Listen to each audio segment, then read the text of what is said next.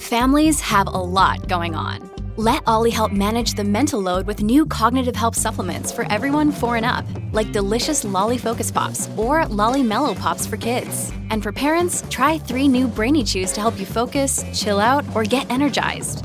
Find these cognitive health buddies for the whole fam at olly.com. That's O L L Y.com. These statements have not been evaluated by the Food and Drug Administration. This product is not intended to diagnose, treat, cure, or prevent any disease. You're listening to Inside of You with Michael Rosenbaum. I'm here, and guess who else is here? Bryce. Bryce has uh, done a couple Talkville episodes. She's now on an Inside of You intro episode because because Ryan is uh, on a camping trip Yep. with his dad. Ryan's on a camping trip with his father. Something I would never do with my father. um, yeah, a lot going on, man. Um, just briefly, I want to thank you for listening. If uh, you're here for Helen Slater, you've come to the right place. If you enjoy the podcast, uh, we think we're different than ever, any other podcast. We talk about mental health, we talk about life with celebrities. It's just not fluff. And if you dig it, we'd love your help because the support really helps us. We're not a huge podcast, but we're growing. And uh, write a review, um, subscribe. And if you want to join Patreon to help the show, go to patreon.com slash inside of you, P A T R E O N dot com slash inside of you. Really helps the show. And uh, without the patrons, I, I wouldn't be here. Also, the uh, we got the Inside You online store with tons of cool merch and tumblers. I just got these new Inside You jackets, uh, little sweat zip ups. They're they're dope. They're selling out. So get one and uh, cool new tumblers and uh, autographed pictures and scripts and blah blah blah. And uh, yeah, it's a lot of fun. I'll be in Salt Lake City, DC, and uh, Rhode Island in September with Tom. We're going to do an evening with Michael and Tom. We're going to do a lot of stuff, sign pictures, all that. I'm on the Cameo and uh, the Inside of You online store, cool merch. I said, uh, my band, sunspin.com, uh, we're selling vinyls. They just came out, vinyls. There's only 99 signed um, by me and Rob and numbered. Um, love the support. You guys Um, didn't do 100. You did 99. 99 because we, we, we kept one. Oh, okay. Yeah, yeah, yeah. Actually, 98 because we kept one each. Gotcha. Actually, 97 because I gave my mom one. There's only 97. 96 actually I gave Tom one. There's only 90. Yeah, yeah, yeah. But we appreciate it. We worked really hard on the album and we're really proud of it. And I think you'll be uh, surprised. So have a listen if you will. Sunspin. We're on Spotify. We're everywhere else. And uh, we're playing music um, at the end of every month on stageit.com. You can get tickets and listen to us. That would mean the world to me. Uh, our guest today is Helen Slater. She's been in so many things, but she has so many fantastic stories about Supergirl and working with Christopher Reeve. And uh, just what did you like about this podcast? I like that she was open about her experience early. She because she came into Supergirl at like what 18 years old or something, so she got thrown into the limelight super early. Oof. Um, I would have fallen apart. and at a different age, right? There's no social media or anything, so it's really interesting hearing that perspective, and then also her her fascination and her interest in education. Yeah. and uh, I think it was like mythology that she's really into. She's not what you would think from Supergirl, which is cool. She's really smart. And also on top of it, what's amazing is she talks, those are- my dogs, but she talks about Helen Hunt, her best friend. Mhm. And Helen Hunt, you know, she tells Helen, like, I saw some, uh, some video of a movie I did. And she's like, Helen, I look so old and wrinkly. And she was like, when she saw footage, and Helen looked at her and said, Sweetheart, we're dying. Which is so profound and funny, but we're dying. We're all dying. We're all getting old. We're all aging. When we're born, we're just aging until we end up dying. Mhm. So I thought that was kind of beautiful. And I apologize for my dogs, but I don't because I, it's a puppy. And all right, without further ado, let's just get into it. Let's get inside of Helen Slater. It's my point of view. You're listening to Inside of You with Michael Rosenbaum.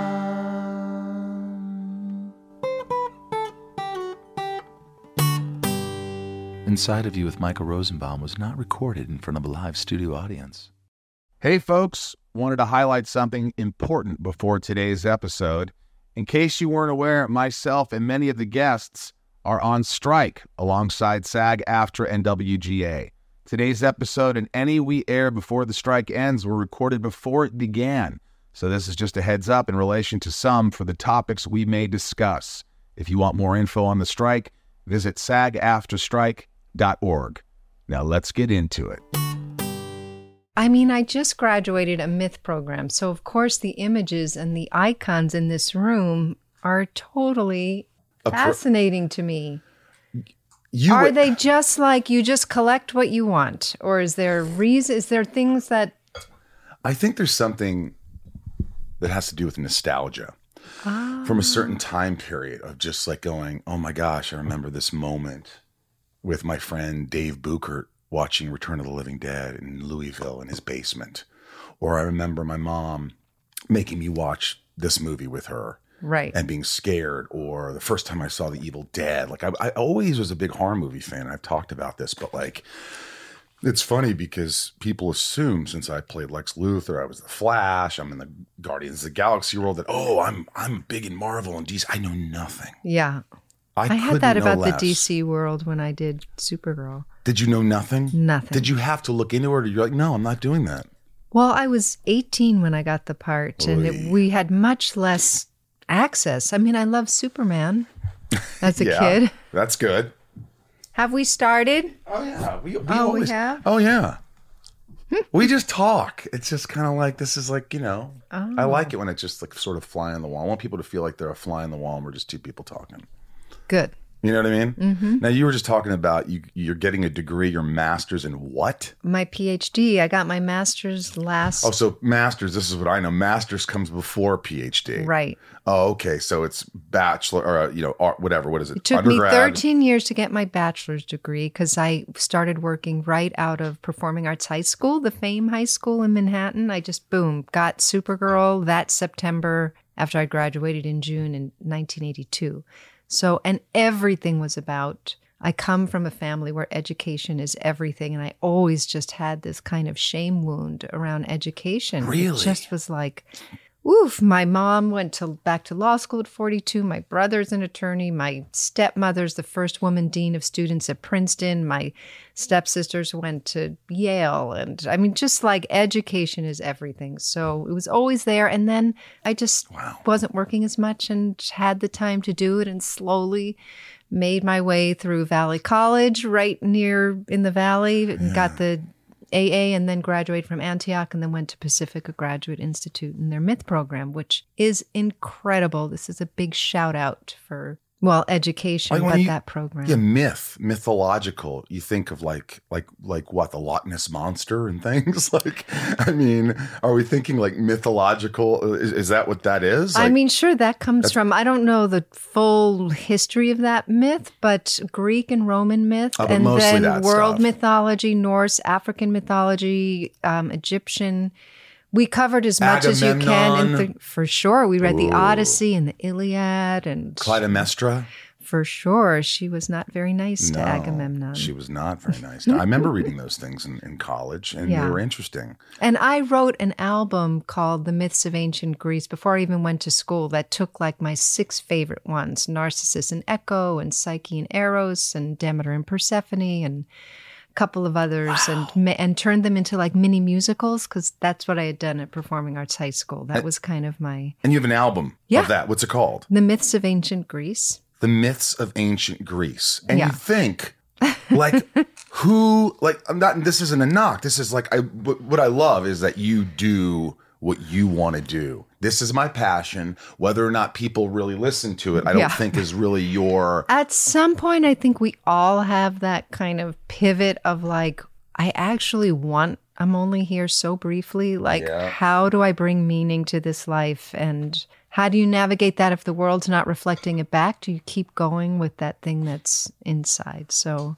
Yeah, Yeah. I, I I battle that that that thought of like you know always appeasing, always pleasing, always you know a lot of times we live our lives because you know we want to make other people happy. Mo- um, most of the circumstances that we're in, situations that we're in. So I think you get to a certain age, hopefully, where you say, "All right, stop." Why are you doing this? Are you doing this for you? Or Yeah. are you doing it for some sort of reciprocated, you know, attention? Is it would it so you have to yeah, really beautiful. and and I'm I am working on that. I think I'm getting a lot better. I'm sort of like going, hey, you know, not comparing myself to others as mm-hmm. much. Like I have a problem, not a problem, but I envy those people who I perceive as having their shit together. I don't I like them, but I'm sort of I look at them like God.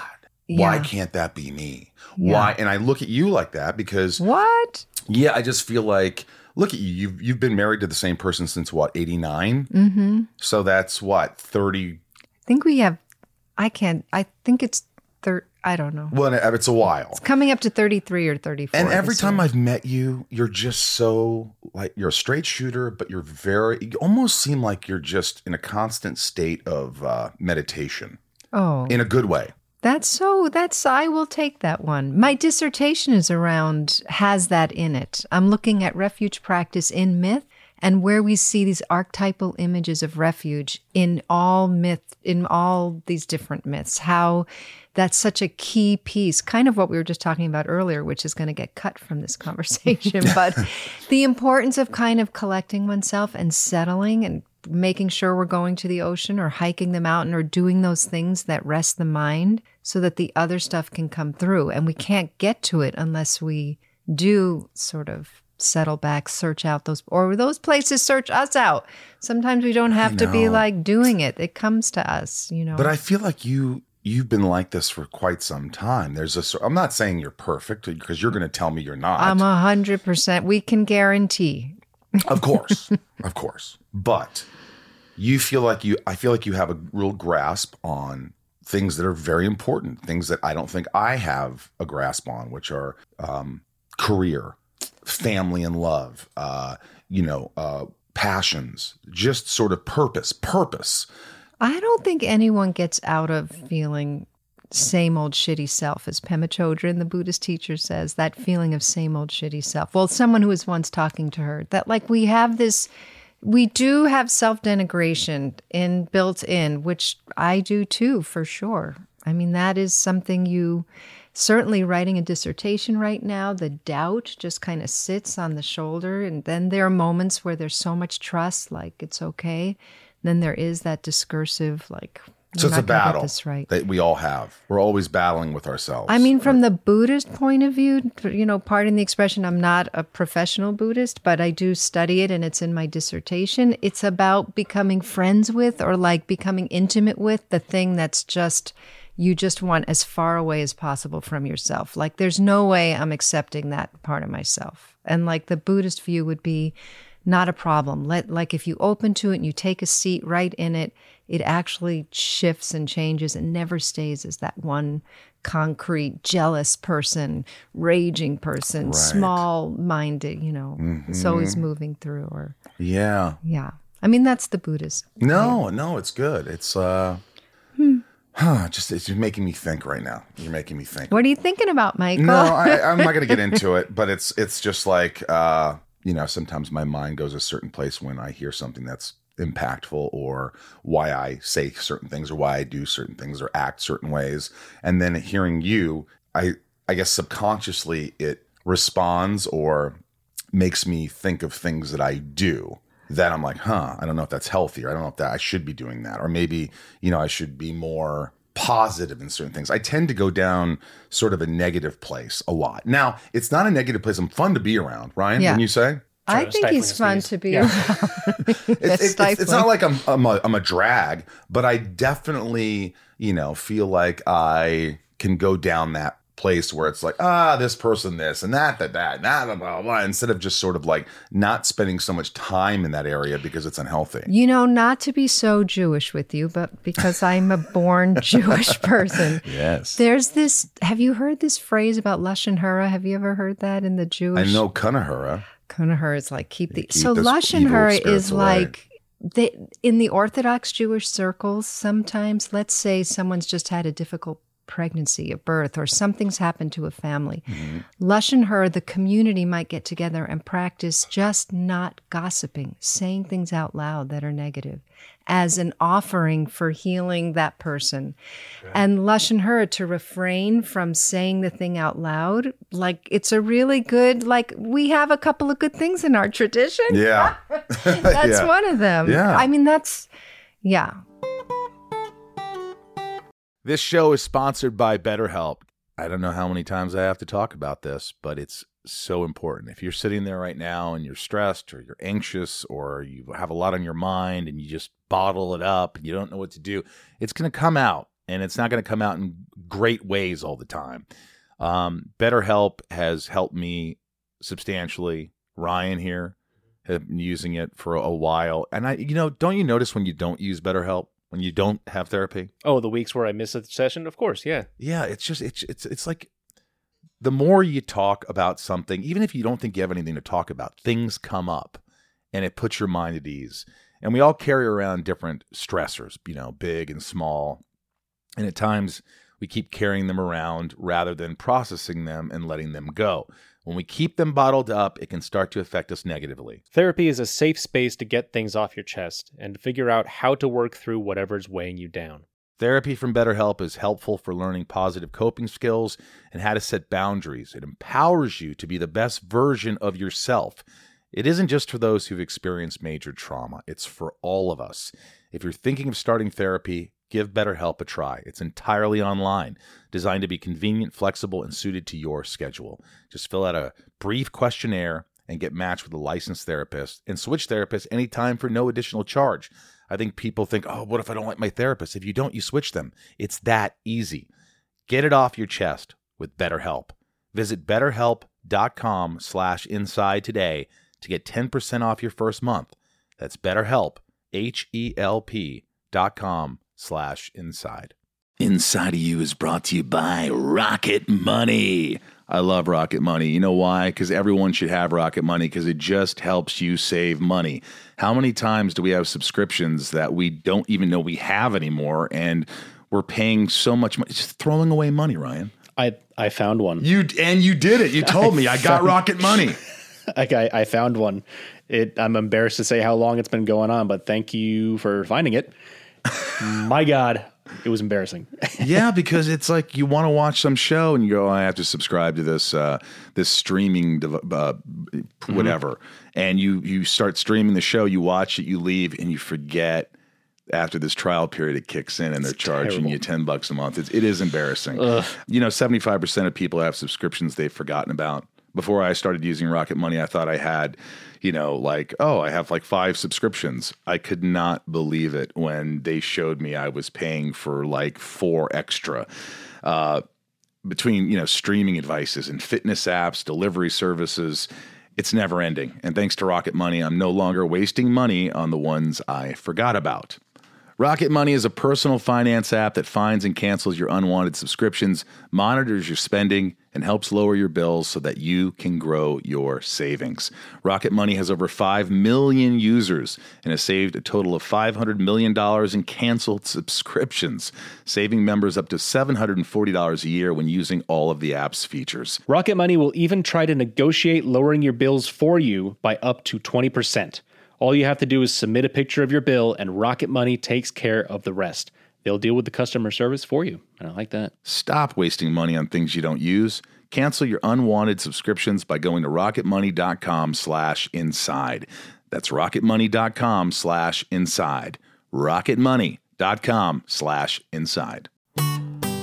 Because sometimes just giving voice to it constantly can be the bummer. Like saying out loud to the person what we don't like about things, or always boo- that can be the thing that concretizes it or makes it worse. Or so you're practicing refraining, then you're like, all right, we're just going to take a pass on that. Taking a knock out of somebody, taking a bite out of somebody, doing a yeah, Yeah. it has a good I- source I- material. Yeah, no, I agree with you. I think, yeah. Yeah, I'm not to.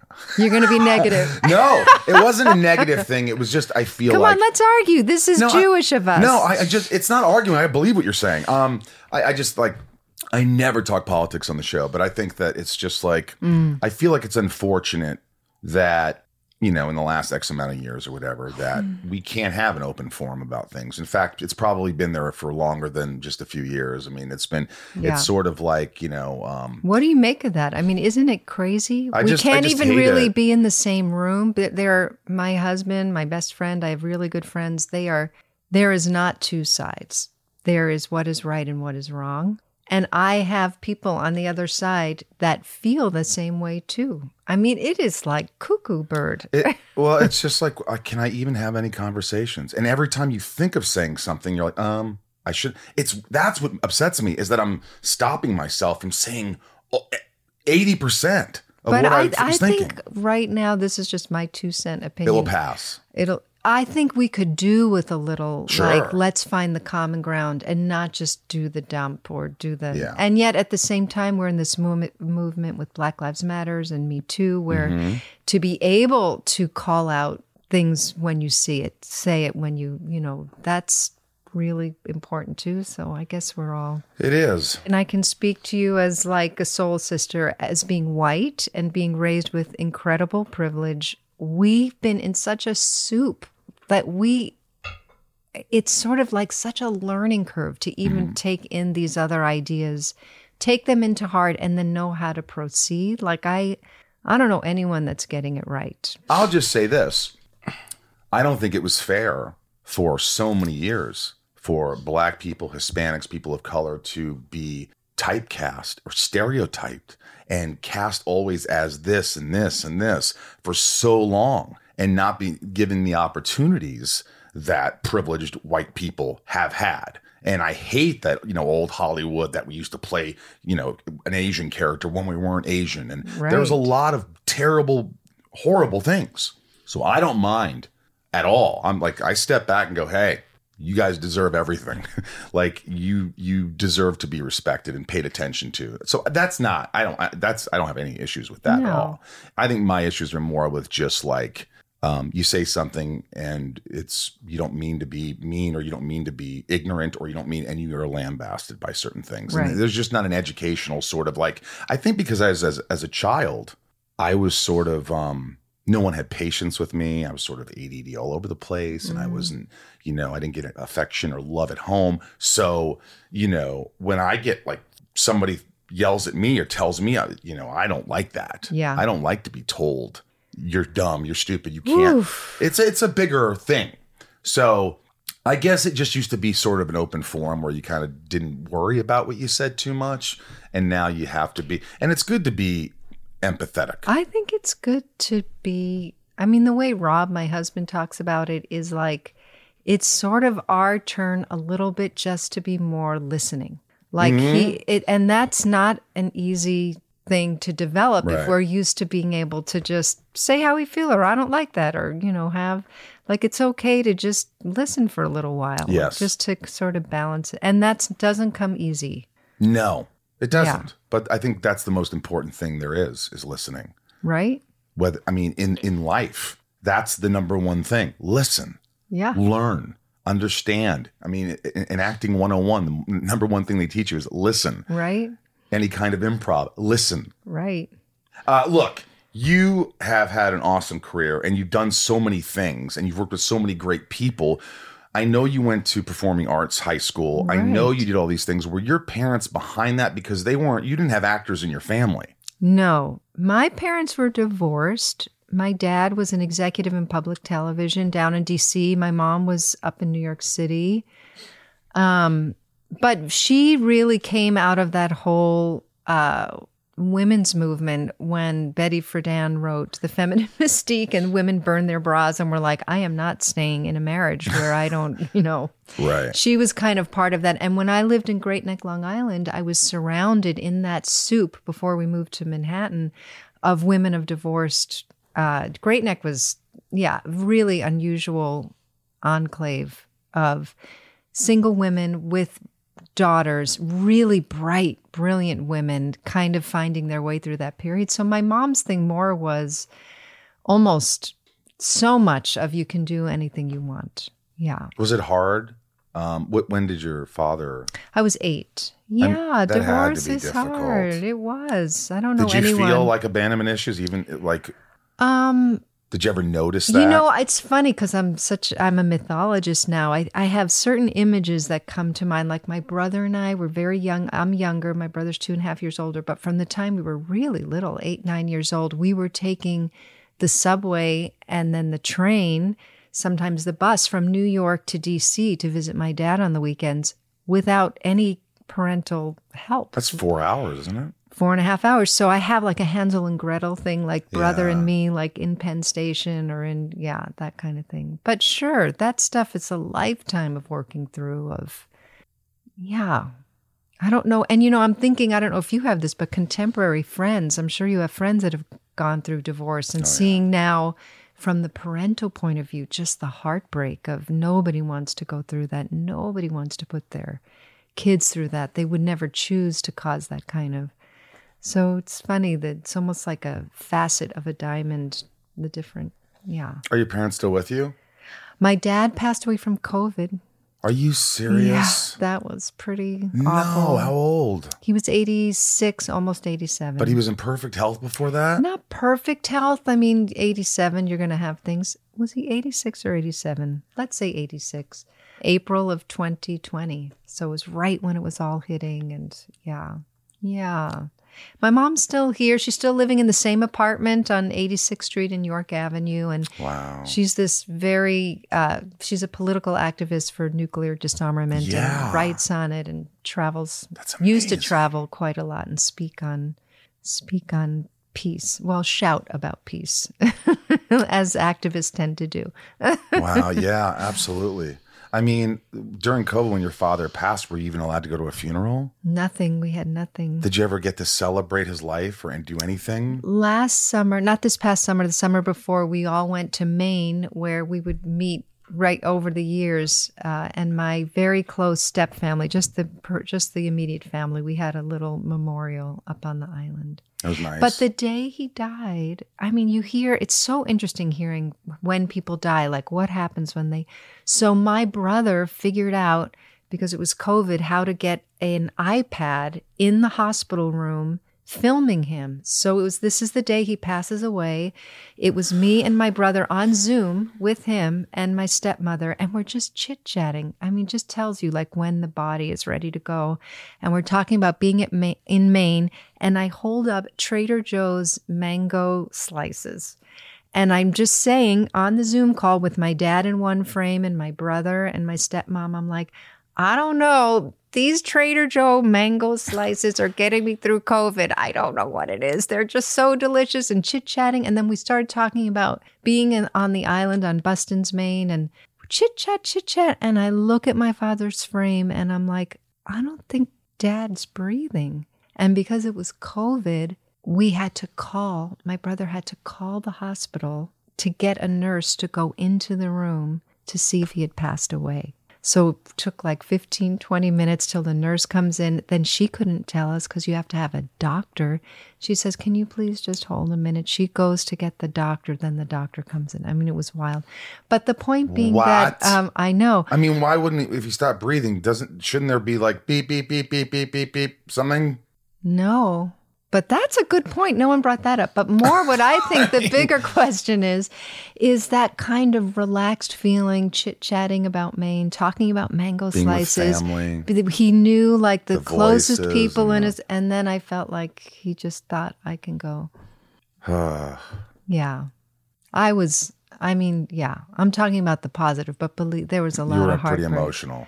Oh, at one point, my Rob just like scraped me off the floor and like took me. This is like the week. Oh, when he first went in because of COVID, drove me up to Malibu and we brought beach chairs and sat along the. Because you're just you're not in your right mind. You couldn't get on a plane, and I didn't get on a plane. So It's yeah, you know, it's it, what's crazy is I was incredibly close with my grandfather Irv. Irv was my, I mean, he was my joy, and my grandmother who's still still with us, and he had Alzheimer's, so I slowly watched him deteriorate. So I was losing a piece of him. As yes, my dad on. had some dementia too, and I was losing him before COVID. That's such a hard one, isn't it? It's just it's such so a hard, hard one. and i felt like I, I still i still to this day think i haven't really mourned him Hmm. and um, i think about him all the time and sometimes i think about gosh he was so important to your life in your life i mean you i i I, ta- I talked about him endlessly to my friends to people to everybody knew how much he i loved raised you, or just no, as a but like he was just a great role model, and he was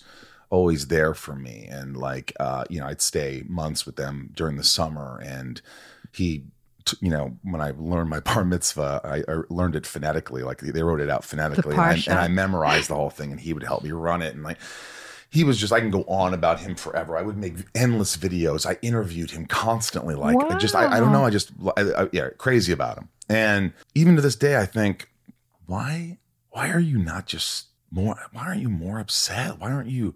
What is it that you have you not let go? But you have. Like I don't. When did he pass away? Uh, a couple years ago. Oh, so it's new. During the time of COVID or before COVID?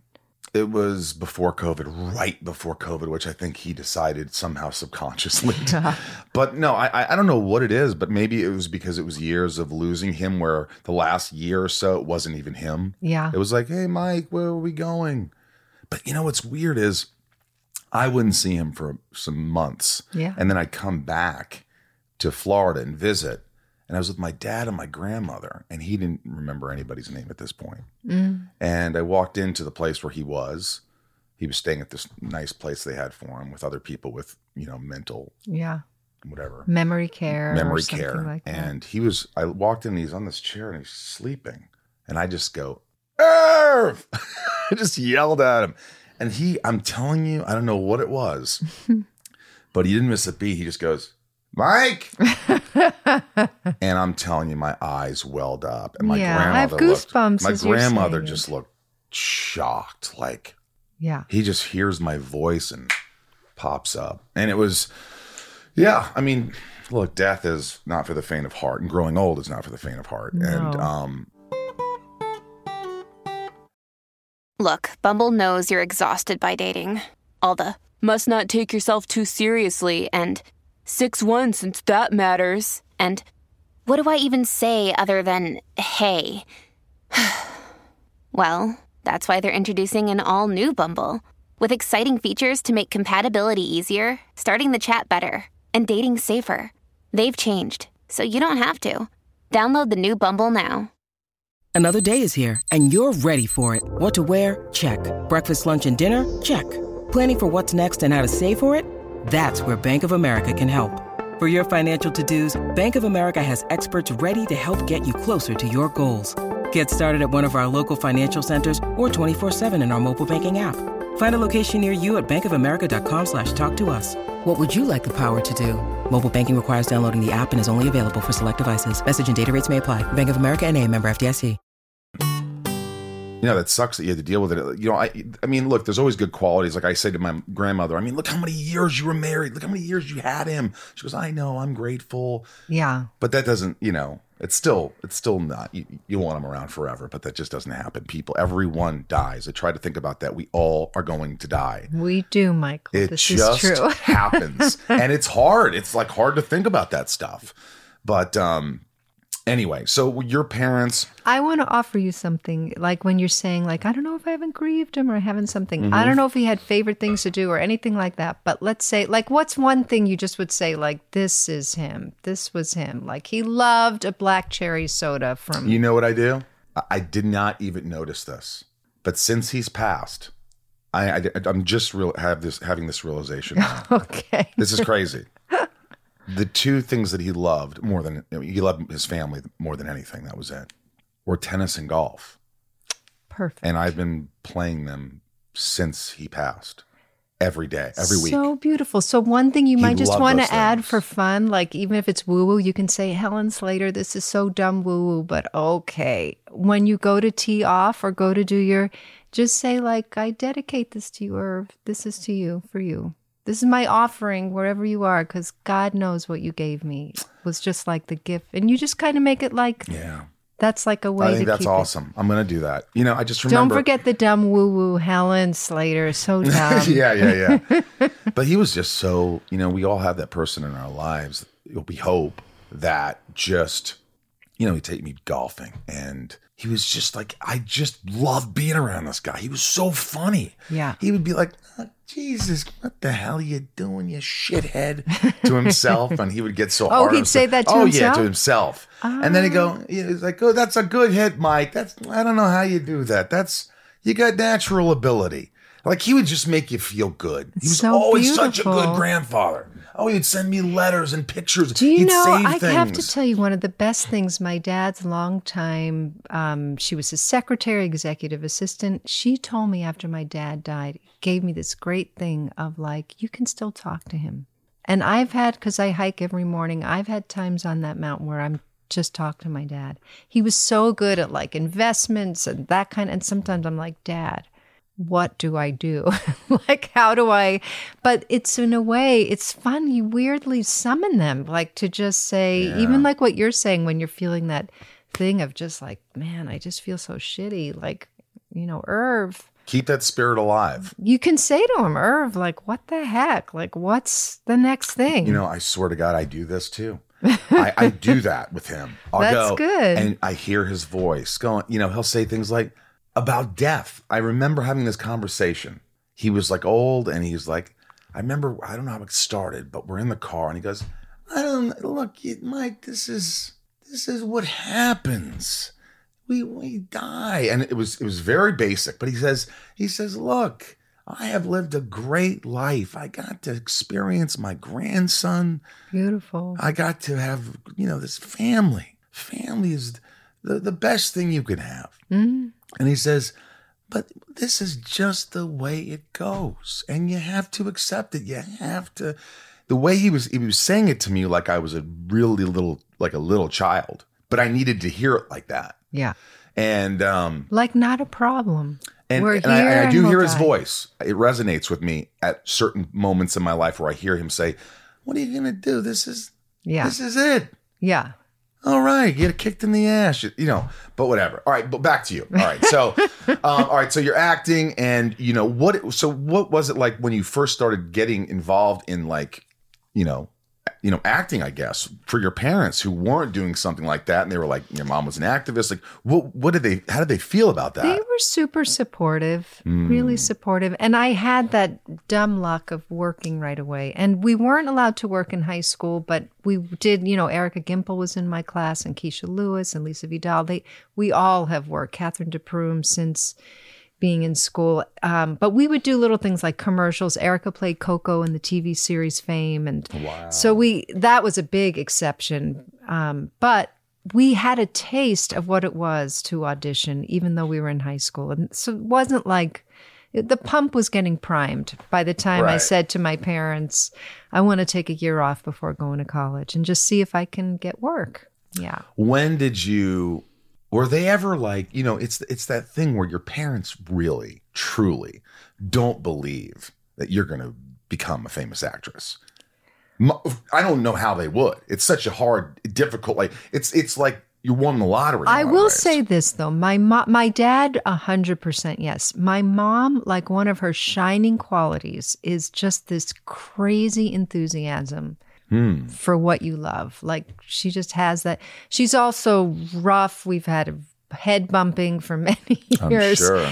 She's very volatile personality, but in that lane of just like, do it. Why not? Why not you? She really had that enthusiasm. And That's nice love. because um you know, I think it it finally happened for, you know, my parents. It took a long time. It was like, "Wait, you're doing independent movie. That's that's not a real movie." Is it not Yeah. is it not in theaters? No, it's not. Well, then it's not real. Who's in it? Well, there's no big actors in it. Well, how can it be a movie? What did your parents do? Or what do they do? My dad worked their- for a pharmaceutical company, and Yeah. my mother, although she did repertory theater when she was younger, she and she always wanted to be famous and an actress. But she interviewed, you know, people like in a small town, and you know, people um, involved with sports professionals and things like that. And um, you know, she always wanted to have the attention. Um, but I, I don't think that they ever really thought that that I would amount to anything. I don't think, in fact, nobody did. Really, and and this is this goes back to my grandfather and my grandmother. I, I saw like my my uh, grandfather's book, his old uh, what do you call it, the uh, diary, and big word. And he um he said something like uh, I was like, and I, and I can't believe it. I read it to you, Ryan. Remember? It's like I can't believe you know my my grandson Michael went on to you know be an actor and you know uh, doing this show and. Uh, it was just like I, the doubt you could sense the doubt but i understand that it's not like any, everybody's going to be like yes you're the most unpopular kid in the school and the smallest kid in the school, and you're from this small town, and you're going to be famous. There's nothing. You, there's just, it just like doesn't make sense, and a lot of people think they're going to do that, and they don't. And I I was fortunate enough to you know get out of there and and do something. Yeah.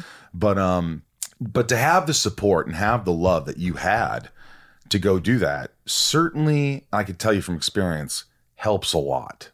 That is something that you know I think profoundly helps your confidence and your sort of n- not giving up hope and sort of like I'm, doing the right thing. Yeah, You that know? was lucky for that. That part was nice. It was not the that wasn't the hurdle. Those weren't that wasn't their support was not What was the hurdle? You know, I think for women, mothers and daughters, just mythically, for a daughter to individuate and separate from the mother is going to incur lots of challenges. It just is. I'm not a mini her. My daughter's not a mini me. And when you see that, that it really is like, oh, that is a separate, really separate being. We have different, inter- we're just different kind of. It's going to cause Friction. I think so. I mean, my mom's always been on this enlightenment path, doing the est training and doing Course in Miracles along with her brilliant brain. But that can't replace the actual what happens in a, in the dynamic between two people. People unfold at different paces. You can't make somebody go at your pace, and that ability to really do that deep listening and respect that you know, I think it's a very, very challenging, super hard. Yeah. That's interesting. Yeah. Um so yeah, so there was some friction that you couldn't really Just explain mother- yeah. just because you weren't alike and maybe she wanted you to kind of sort of inadvertently follow in her steps you know, in a she, way. it'd be interesting if someone does a study or dissertation on this, but those women of my mother's generation that were like, hey, we we are liberated. You can do whatever you want. You are free. And then the daughters of that generation going like, I'm not I'm not quite so sure what freedom means to me because I've only been raised in a soup of you can do anything. There's no they had to push against immigrant parents and or that kind of mm-hmm. Betty Friedan, the sort of what marriage is, that kind of the conditioning of being raised in the 50s and then having us in the 60s like how we so our individuating from that was and it was unusual. We had to find it on our own terms what our separation was going to look like because it certainly wasn't going to be we're going to be free because all they were saying is go be free, go be, you know. Huh. Yeah. So what I gather from that is, and maybe this I missed the point completely. No. but I'm thinking that your mother faced so much adversity and so many hardships, and now she's like, and you're free. And there's there, it's twofold. It's like one, you know, where's your struggle, young lady, without saying it, and B, you're like, I don't have to struggle as much as you did. I don't and- think she I think it was more like we did the hard work, go, Go fl- fly. go be free. But it tur- it turns out that psychologically from a Jungian point of view or depth psychological Mm-hmm. point of view, nobody gets out of these uh, initiations, these threshold moments, the challenges, the things that set us back, that move us, you know. I got you. That was kind of the sham of the 70s self actualization movement. You're going to awaken in a in a weekend and then you're done. yeah, you like- trip a little bit. You know, and that's just your uh, belief and you have jargon to replace actual depth work, you know, Yeah. that kind of thing. Um, I can't believe you were Moving 18 when you did Supergirl. Yeah. You were 18 years old. Yeah. I turned 19 when I was filming. And Jeannot Szwarc directed that? Yes, Who directed Szwarc. a lot of Smallville episodes. He did. Many. I love oh, Jeannot. Oh, yeah. We love him. Michael, Michael, what, please, please be quiet, please. I have to get through the day. this little French guy who was he was great. He was a great director. He still directs. Yeah. He's like in his 80s. It's great. I think, and he's still going. Do you remember um, the feeling you got when you got this larger than life role? I mean, this is at the time a $35 million movie, the budget. I mean, a lot of big people are in this movie. They have a clip because they were filming when they told me that I got the part. I was at Pinewood Studios. There's a clip of you reacting. There's a documentary on the making of Supergirl, and you see me walking into the room with the Salkinds and Timothy Burrill and the cameras on, and they're like, you know, thank you for coming and up, up, up, and you got the part, you know. So Did you your eyes it. light up? Oh, I start crying. Like I just, I, you know, my whole life changed. Your whole life changed. Like massive, massively changed. How many times did you test for this? I went in, Lynn Stalmaster was casting. I don't know if it was once or twice. And then the screen test was the big thing where they flew me to London. And I don't know who else or how many other people. That might be in the documentary, but I just haven't seen it in so many years. Were you intimidated? Um, Were you nervous around big stars like Faye Dunaway or Peter O'Toole or my my singular memory of just the I mean so many years ago. It's so it's 40 years ago. Is it? 41 years ago. Yeah. Um they really did it very smartly if I'm speaking correctly. So Alf Joint who trained Chris Reeve trained me. So when I flew to London I was by myself. I had no chaperone or anything like that. But I trained for 4 months just gaining 15, 20 pounds, weight training, trampolining, horseback riding, fencing, every possible swimming three times a week. I was in such a rig of running in, at the back lot of Pinewood Studios, and I met one of my dear friends who was my stunt double, Tracy Eden, now Tracy Michaels. So my point is, it really grew. You know, I was in London in this cocoon. So by the time it came to meeting Peter O'Toole or meeting Faye Dunaway or I was in such a, I felt like I was the moss that was attached to the whole thing. Like it was intimidating and but you were prepared. so prepared. Like it wasn't just coming like now, you know what it's like. You get a part and you have like three days or something, and you're just trying to get those six pages of dialogue memorized. Yeah. It's so not a way to I mean, work. look, I mean, I, I don't want to get in. I'm sure people have asked you, but the one thing I think of, I don't think you even know this, Ryan. And you could just say, plead the fifth, move on. Plead the fifth. But like, I always hear horror stories about Faye Dunaway, and I just want to know if any of it's true. Or did you ever see that? Or let's just say, was she just intense or something you could remember? Or maybe everything was great. You know, I did not have many scenes with her. So for me, um, what I, the thing I remember was now that I'm going to be 60 years old this year. Wow. You look great. And so she was probably, thank you. You She was probably only 45, maybe. I don't know. We can look it up. But how concerned she was with the lighting and the perfectionism of an aging woman and being really struck by that more than anything else, more than is she difficult or that was the thing, like really tampering with the lights, making sure it was um, you know, being self protective, being, I never have had that. Like, I've been on TV shows forever, and there are actresses, they just are making, I, it's sort of like, I hope, So, I hope like, you guys have it. in other words, you're saying They the take the care day, of themselves. Trust the DP. Trust But in a way, I've seen things I've been in. My one of my Mhm. closest friends, Helen Hunt. We have a very funny story. Helen I- Hunt's one of your closest friends. We she love introduced me Helen to my husband. What? Yeah. I love That Helen many. Hunt. Do you know what I always think about when I think of Helen Hunt? Her amazing moment in Castaway when she hears that he's alive and she collapses in the kitchen. Oh, That just dropped me. That She's reaction. such an incredible Anyway, actress. I love her. Go ahead.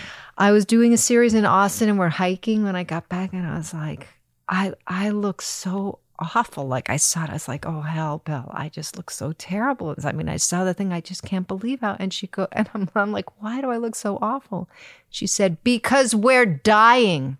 And I was like, well, if we're dying, I guess I look pretty fantastic. And it really popped it for me. From that moment on, I was like, yeah, we're aging. I'm dying. It looks like that. I'm I'm done. Oh my God. Right? That is exceptional advice. Right? Think about it. I'm going to use that forever. well, she's the funniest person on earth. and when you get in fights with Rob, you go, "You bitch! what were you thinking?" No, No. I never, ever, ever, ever do that. No, I, you think I would think you would do that. Um, but that makes a lot of sense. You talk about like getting older, and we all do. Like I, I even look to some degree. Um, you know, I don't look at him and say, "Hey, how's?" I just kind of just let it, everything go, and then it, it is what it is. Yeah. But I definitely look at myself sometimes, and I'm just like, "Wow, wow!" You just you're just not the kid you sometimes feel like or you remember, and you're looking more and more like an older person and this is just the way it goes this Yeah. is again this is this is life we can't we can't stop it. it's it Irv. We need Irv, in the room. um, but you know, I but I could sort of understand too. It's much harder for a woman. It's much harder though, say. your whole life when you're, especially when you're an actress. Not especially when you're an actress, but when you're an actress, it's like you know, um, look. There's a premium on how you look. There's a premium on pretty. There's a premium on, you know, they're just, we just value that so much in Mm-hmm. our culture. And we don't have as many avenues for the elder women or aging or, you know, but they're, you know, it's all right. I go through this with like I'm like I see all these guys my age and they're all ripped. A lot of them doing probably you know testosterone, HGH, which is fine. Do whatever you want to do. I don't give a shit. You know, I, I might even start it. But uh the point is, I look at him and I'm like, oh my gosh, man, do I need to look like that? I'm like, why do you need to look like that? Are you doing a superhero movie? Yeah. What do you need to do? When you need mealtime inspiration, it's worth shopping Kroger, where you'll find over 30,000 mouthwatering choices that excite your inner foodie. And no matter what tasty choice you make, you'll enjoy our everyday low prices, plus extra ways to save, like digital coupons worth over $600 each week. You can also save up to $1 off per gallon at the pump with fuel points. More savings and more inspiring flavors make shopping Kroger worth it every time. Kroger, fresh for everyone. Fuel restrictions apply. What's up, everyone? It's Reality Steve, your number one source for all things Bachelor Nation and reality TV. Every day, I'm giving you the behind the scenes juice and your info on all your Bachelor Nation stories, and also interviewing some of your favorite reality stars. My name has been synonymous with spoilers, but I'm so much more than that. Give me a listen. The Reality Steve Podcast, part of the Believe Network. Just search B L E A V on YouTube or wherever you listen. Don't want to hurt my body. I've already had surgeries. I don't feel like doing it. Don't you, you know what I mean? It's like I don't want to do this shit. I'll play some sports. I'll have some fun. I'll try to be as healthy as I can. But like I don't want to like constantly just be ripped and shredded and drinking these beans and leaves and and it just it's so daunting and it's so it's so hard to do that and the overall um result could be fascinating and you're but then you have to maintain it and it's like shouldn't but part of me is like shouldn't a 50 year old kind of look like a 50 year old like they used to when you used to watch movies like George C. Scott's 58 he looks like he's 80 what the Yeah. fuck happened to him it's true. We've had a weird you know difference. so everybody's trying to be looking as young as they can and Well, cigarettes and alcohol will do that. Mm-hmm. That's true. That's true. Uh, secret of my success. Um, one of my heroes, one of everyone's heroes. You got to work with the Michael J. Fox. He got to work with you, but um, I can't imagine that. that I mean, was was that uh, just awesome? Total fun job. Show up in New York City, where I was from, and be, Easy to work with. Oh my gosh, dream like total. You were so young here too. Oh yeah, this is all like I don't know. I was He's older than you, right? A few years, not that much. He looked like an infant in that movie. yeah, If you look back, he looks like he's so young looking. Well, he was on that TV show Family, Family Ties, Ties. right? I Forever? loved Family Ties. You guys, did you ever watch that? I didn't, but um, that's I I've seen a little bit of it. together for a million years. Is that the theme song? And I bet we'll be together for a million more. Yeah, I knew all of it. My brother and I used to sing. I used to love Family Ties. But go ahead. Working with That's him. Just, it. You just love working fun, with yeah. I remember watching the moment where he's watching you drink water from the water fountain. Oh, yeah. it's just the most sexual kid's dream Right, fantasy. right. And you just look over at him and I'm like, oh my God. With the a- 1980s haircut the and the 19 blue eyeliner, lots of blue. Yeah, Yeah. felt very 80s. I mean, you did a lot of memorable movies like Ruthless People and working with Bette Midler. And I remember the scene with the you're talking to Danny DeVito, Judge Reinhold on the phone, and the with the hamburger, and it's and it sounds like you're getting tortured or whatever. Right. And you know you're screaming. It, it looks like it was so much fun on that one too. That was that was. Those were the Zucker brothers and uh, Jim Abrahams, who Didn't the so Zucker brothers talented. do um Kentucky Fried Movie and top, Airplane? and Airplane Oh. and Top Secret? Were they great to work with? So much fun. All you did was laugh and improvise. You know, I don't know that we improvised much back then. That's like much more now current. Right, the thing to do. Everybody's improvising. Yeah. Ruthless People was based on an O. Henry short story called like Ransom. Oh, I can't remember what it is. But anyway, the writing was so tight because it's O. Henry that that's why I think that movie works so well. Wow. Did you only work with great people? Have you, for the most part? Have you ever worked with those guys, that, guys or Oh gals? gosh, yeah. I mean, I've been around. before? Oh yeah, I've been around a really long time. you have. You're not that old, and don't say that. You're not that much older than me. But I mean, I've been working since, I mean, in high school, I did a thing with Amy and the Angel that Matthew Modine and Meg Ryan were in when I was 17 years old. So it's been that, an ABC after school special. Do you remember what those were? Oh that my ring a bell? come on. Yeah. So. Amy and the Angel, I played Amy and I was the Sue. It was a remake of It's a Wonderful Life. I was a suicidal teenager and Meg played one of the girls that was I can't remember what her part one of the high school girls and Matthew Modine played like the angel. I mean crazy. We've been around a long time. Wow. But you've seen some shit. You've seen some actors lose their shit. You've seen some people that are difficult to work with. And how do you deal with that? You know, I've had a couple of experiences in the last 10 years, and I won't name any names because I don't want to do that. But the mm-hmm. hardest thing I would say in the television world are when actors show up and don't have their lines down, like at all. And I feel, and I understand the family pressures and the stresses, but I really think the stress, it's so hard to make these things, the crew, people working, you know, one hour television, there's just nothing more brutal. Nothing. 15 hour days like and then the crew on top and that thing of just you know if i could have a magic wand it would be we all would have better memories or be able to memorize lines better because i think that really does So you remember an incident or incidents where, you know, someone didn't know their lines at all and it was holding everybody up and they, they didn't care. i mean i just it's it's maybe a way of working. I would say it's something that ages me or shows that i'm from a different thing where Pre- some people just could get the lines just like that. I mean one thing i really don't want to keep working for is because it is so hard to memorize now. I mean as i'm getting older it's just It's a lot. Yeah, and my my focus is so much on writing the dissertation and being in Mhm, school, and then you're just kind of mowed into this interior world of acting and line memorizing. What do you remember about being on Smallville? That was so fun. You do. Now she had fun. That was great fun. Everybody knew their lines on that. Am I talking to you? Are you someone that never knew their lines? Is that why No, you're no, I always no. In fact, that's one of my biggest pet peeves is when people don't know their lines, and I always have to know them inside out. So a lot of times, if they say, you know, what I don't like is the night before they say, "Hey, first up, you're going to do this scene," and we just rewrote it. That's That that, couldn't be more terrifying right? because I'm just as takes- stressed as you can be. Yeah. I want to. That's why I'd rather do a movie Yeah. or rather do a series where you're about to shoot that they have it all written. Yeah. and you can prepare and Yeah. know your stuff. It just makes such a worry about- difference. It makes such you change difference. lines up. It's it's not a good thing. But No. um, Smallville, you did a couple episodes, three episodes I did three. Was it three? or something. Yeah, I had a great time. What do you remember?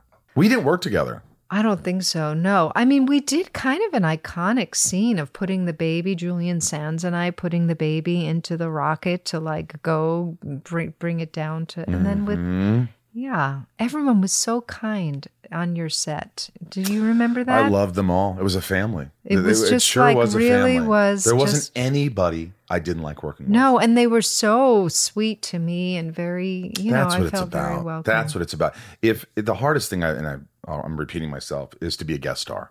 And when you come into a, a, a place where everybody has it down, Yeah. all their jobs, it's, Yeah. they, they know what they're doing, and you come in and you're the lone Yeah. wolf, or you're like the you know the it's the hardest it's- one. You know what my friend part. Kathleen Wilhoite says? She says being a guest star or a guest director is like being the girlfriend at your boyfriend's family Thanksgiving.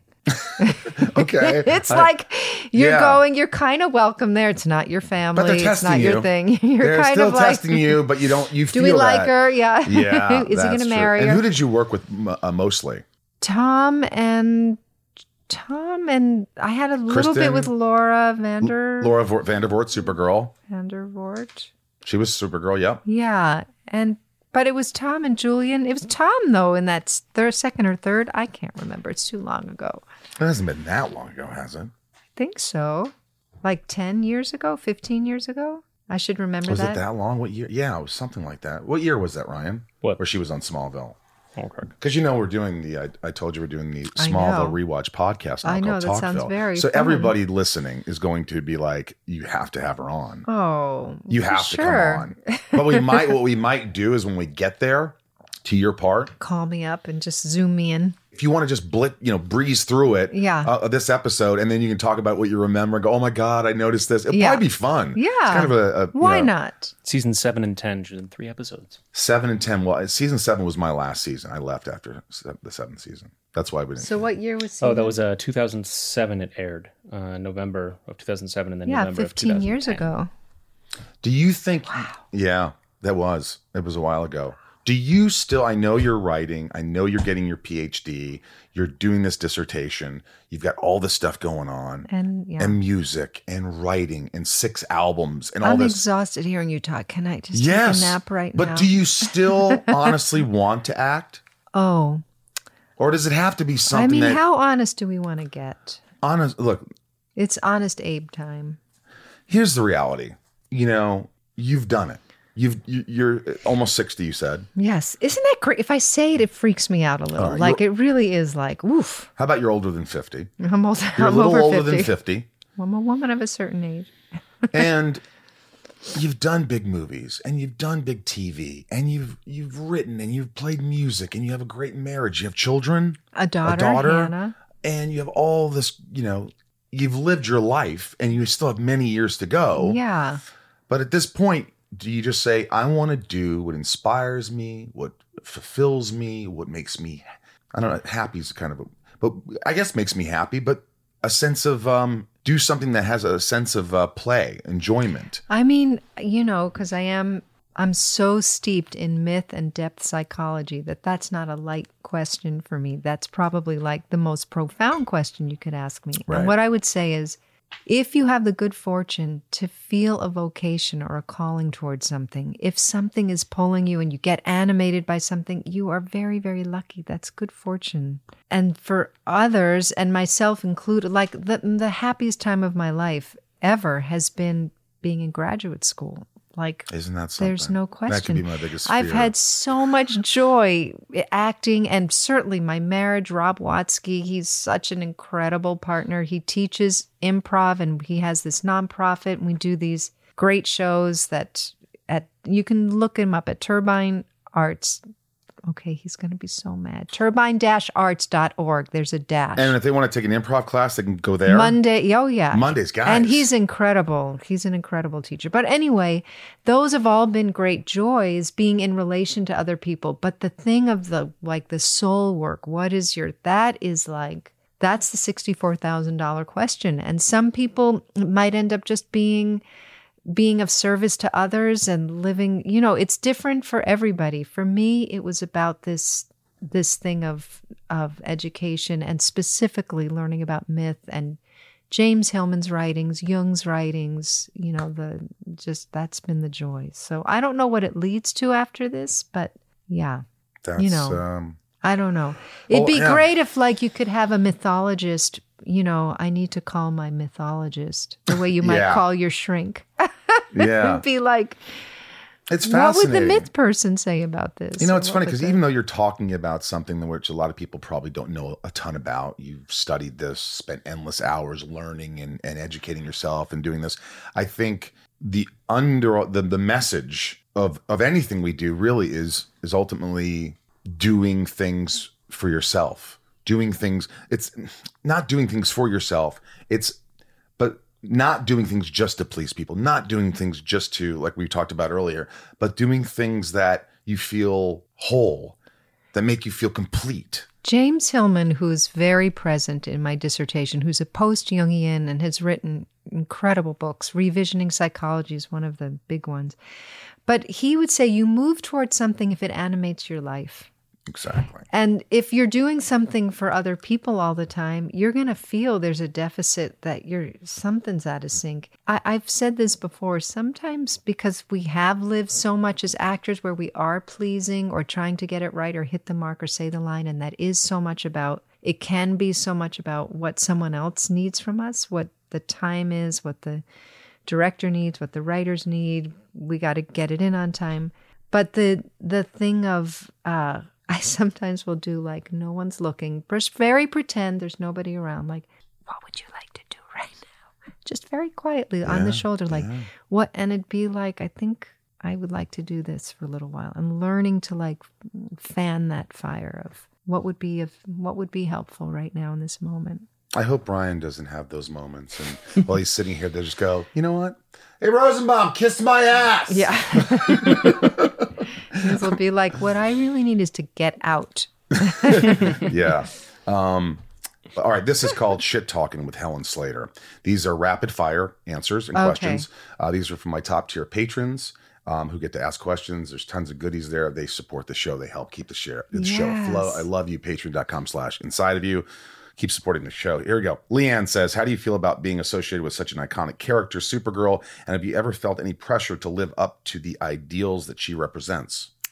Leanne is her name. Thank you, Leanne, for that question. Um, I think there's a shadow part to playing a role called Supergirl, and the shadow is that you're dealing with imperfection, not you know feeling like you're playing a part that's just such a lacking any kind of deficit weirdly. Mm-hmm. So that part I think is tricky, but ultimately I'm very grateful I got to do the part. Good. Little Lisa, did you take any props or wardrobe from the Supergirl set? Little Lisa? Mm-hmm.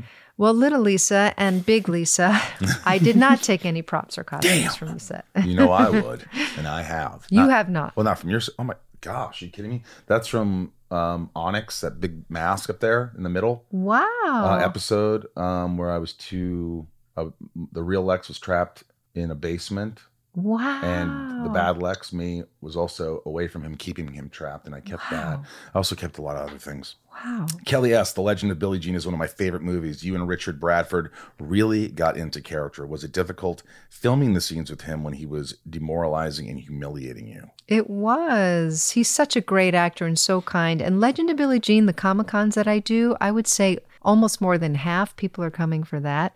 They'll come up to me and say, I shaved my head because of Billie Jean. I, you know, that was, and Christian Slater was in it. We played brother and sister, and that had this kind of, so yeah, uh, that was very difficult. Sort of the very early, early embers of Me Too moment movement because Billie Jean kind of doesn't take it lying down. She goes out on a rampage and Mhm. makes sure justice is served. Do- what do you remember about Christian Slater? Such a kind, fun, sweet soul. Do you ever talk to him anymore? You- Not now as much, no. but You back in the day, you did. Yeah, I mean, yeah, and he's such a talented actor. And his mother, Mary Jo Slater, was a casting Mhm. agent, and she's cast me in things over the years. So, I yeah. worked with Christian for a year on the show. He was always great. Yeah. Great, great to He's a with. great guy. He was really, he was like, you're a little weird, Rosenbaum. you know? Wow. But I always made him laugh. Yeah. And like, I visited their set the second season because I didn't do the second season. I didn't want to do the second season, but I loved everybody. So I went back to visit and he was directing the episode. And he, I remember he was just dealing with a lot of pain in the asses on Yeah. set. And he came out to me and goes, I wish you were here, brother. Oh, But you're lucky you're not. Yeah. Um, such a good Ray guy. H. What kind of stunts were you doing as Supergirl? Did any of them feel dangerous? Oh, well, learning to fly was a little bit dangerous. I had to be hoisted up on those piano wires up into the sky. And yeah, that first time when they're pulling you up like 60 feet in the air, I remember singing Hello Dolly quietly to myself, like just, just as I'm seeing the concrete floor Well, to you and the sound away. guy, Yeah. he's hearing it. we weren't filming yet. Oh, okay. it was what we were learning when I was learning. That'd be very odd. Yeah. Um, Raj, tell me about a time when you uh, succeeded when others thought you would fail. That's a good question, Raj. Thank you. Yeah, Raj. I can't think of a time when I knew that other people thought I was going to fail, so I don't quite know how to answer it. But if I get an answer, I'll come back to it. All right. Um, lastly, did you ever? Lastly. Well, not lastly, but I mean, pretty much lastly. I mean, we, Yeah, you know, this is great. all It just feels like I'm like, wow, time has flown. But um, you don't seem like anybody, someone who would get anxiety, someone who would deal with depression, somebody who like you've had a strong, you know, you know, head on your shoulders, and you know, um, good upbringing. But people get anxiety and depression for all sorts of reasons, and some genetic, whatever. But did you ever have to deal with that?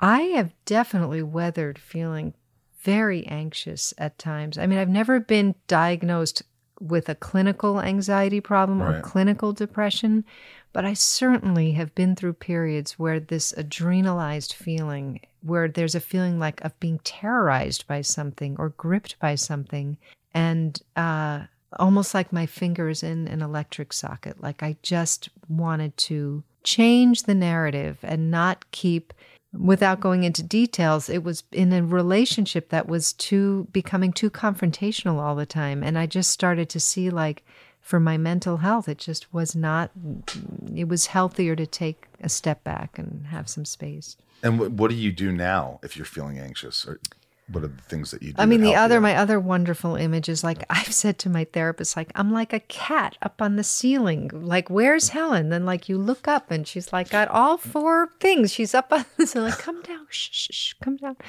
Um, you know, I meditate and I am a big yoga pra- practitioner, and I do hike every single day. And I Every day you hike. and I think, I mean, if I were to die tomorrow and leave one thing to my daughter or to anyone that would be halfway interested, it would be like get yourself in nature as much as possible. I don't care if you have to like drive to the beach or get on the hike or look at a tree. Just keep putting your eyes and your nervous system in nature.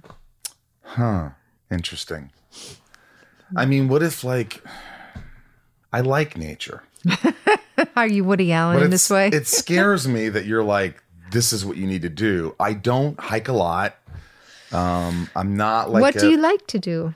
You like to play golf? I like to play competitive sports, whether I'm playing tennis or golf or softball or hockey. Oh dear. I like to play sports. I like to watch movies. I like to play games. I like to um, go out to eat with friends. Do you like to go in the ocean? Do you surf or I like to go in the ocean or- if it's really warm.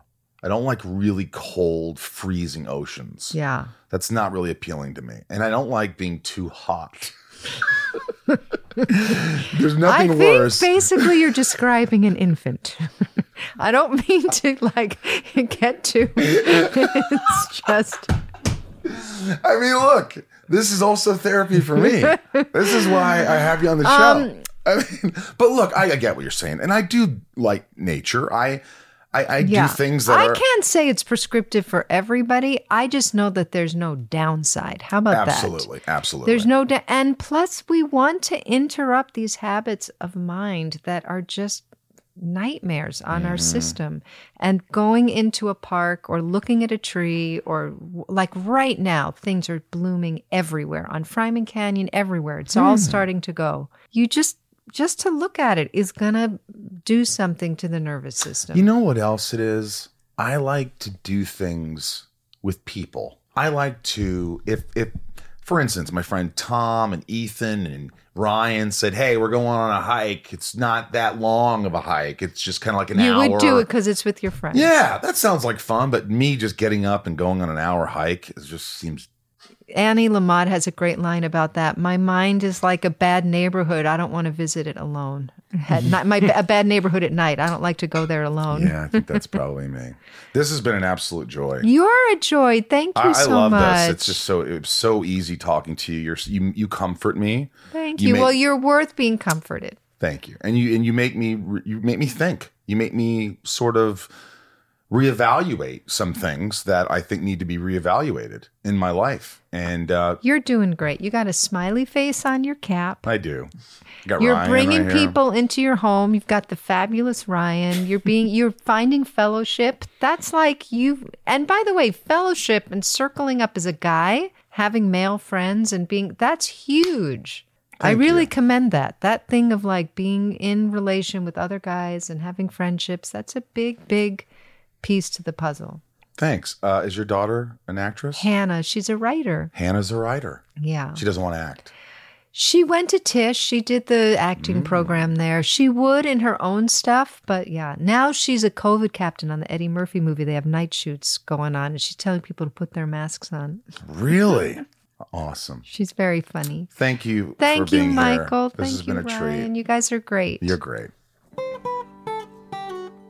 She was awesome. I loved having her on the show. She was so calm, which made me calm.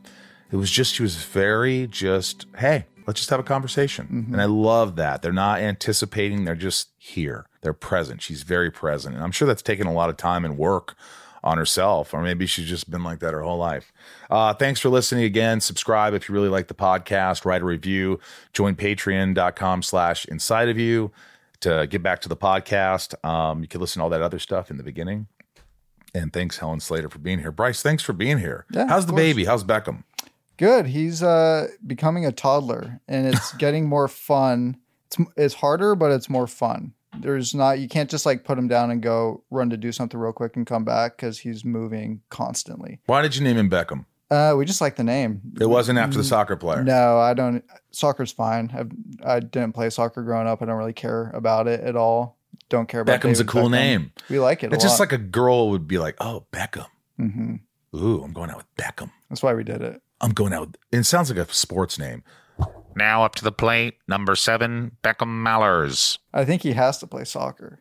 Ooh, I don't know because I he's, in the, mean- he's getting the shadow. Oh, look, that's Beckham. Like he's you no can't Beckham. name your kid Kobe and he doesn't play basketball. It's ridiculous. Mm, I don't know, man. All right. Like, uh, we love you guys. Thanks for listening.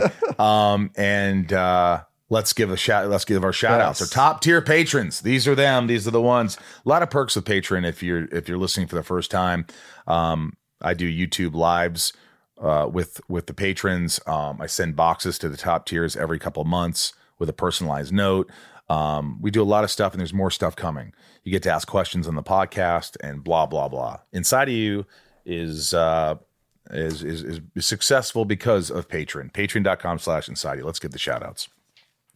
Nancy D, Leah S, and Kristen K, Little Lisa, Yukiko, Jill E, Brian H, Nico P, Robert B, Jason W, Sophie M, Raj C. Raj told me to watch an animated movie, and I was like, no, thanks. It was like, What a- was it? I don't know. I don't like um, what's it called? Claymation? No, not anime. Uh, I'm not really big into anime. Anime? Like anime. oh. I've just never been Yeah, into never anime. I just never got into it. Yeah. So when people tell me to watch it, I just I should probably watch Spider Universe or whatever, Spider Verse. Yeah, I've heard good things about that. But again, I'm just it it doesn't appeal to me. I like real, tangible, Mhm. pe- like people. but not Succession. Succession's just too dysfunctional for me in my dysfunctional life. I don't want to be more depressed. Joshua D, Jennifer N, Stacy L, Jamal F, Janelle B, Mike E, El Dan Supremo, 99 more. Uh, you know who I miss? Ramira. She's not on here anymore. Remember Oh, Ramira? Yeah. Yeah. San Diego M. San Diego M made that statue, the bust. He also made the little bust that I was uh, putting on the pot on the uh, Inside You online Mhm. store, and those were purchased really fast. He's doing a sorority boys one of Adina. Oh, that's cool. Yeah. So he's going to do some of those, and he's doing another Lex Luthor figure. So He's a man. yeah. San Diego M, Chad W, Leanne P, Maddie S, Belinda N, Dave H, Dave Hall. Hello, Dave. Sheila G, Brad D, Ray H, ha da da, Tabitha T, Tom N. What's up, Tom? Old Tommy boy. Talia M, Betsy D. I miss Betsy D and Talia. All of you, Angel M, Rhiannon C, Corey K, Dev Nexon, Michelle A, Jeremy C, Brandy D, Yavor, Joey M, Eugene and Leah, Corey, Jake B, Eugene and Leah. How's the baby? I hope well. I hope not crying all the time like they did at the con that time. Angela F, Mel S, Christine S, Eric H, Shane R, Andrew M, Tim L, Amanda R. Jen B, Kevin E, Stephanie K, Jarrell, Jammin J, Leanne J, Luna R, Mike F, Stonehenge, Stone H, Brian L, Kendall L, Meredith I, Kara C, Jessica B, Kyle F, Marisol P, Esteban G, Kaylee J, Brian A, Ashley F, Marion Louise L, Romeo B, Veronica Q, Frank B, Jen T, Nikki L, April R, Cassie B, and Derek N. Couldn't do it without any of you. Uh, we love you. Thank you. Thank you for listening. Thank you for supporting. And uh, without further ado, I am Michael Rosenbaum from the Hollywood Hills in California. I'm Ryan Tejas from the. no, you're not. I'm Bryce From the Hollywood from Hills. the Hollywood Hills of California. yeah, that's it. A little wave to the camera. I don't know the sign off. That's all right. We love you guys. Um, thanks for listening and be good to yourself. We'll see you.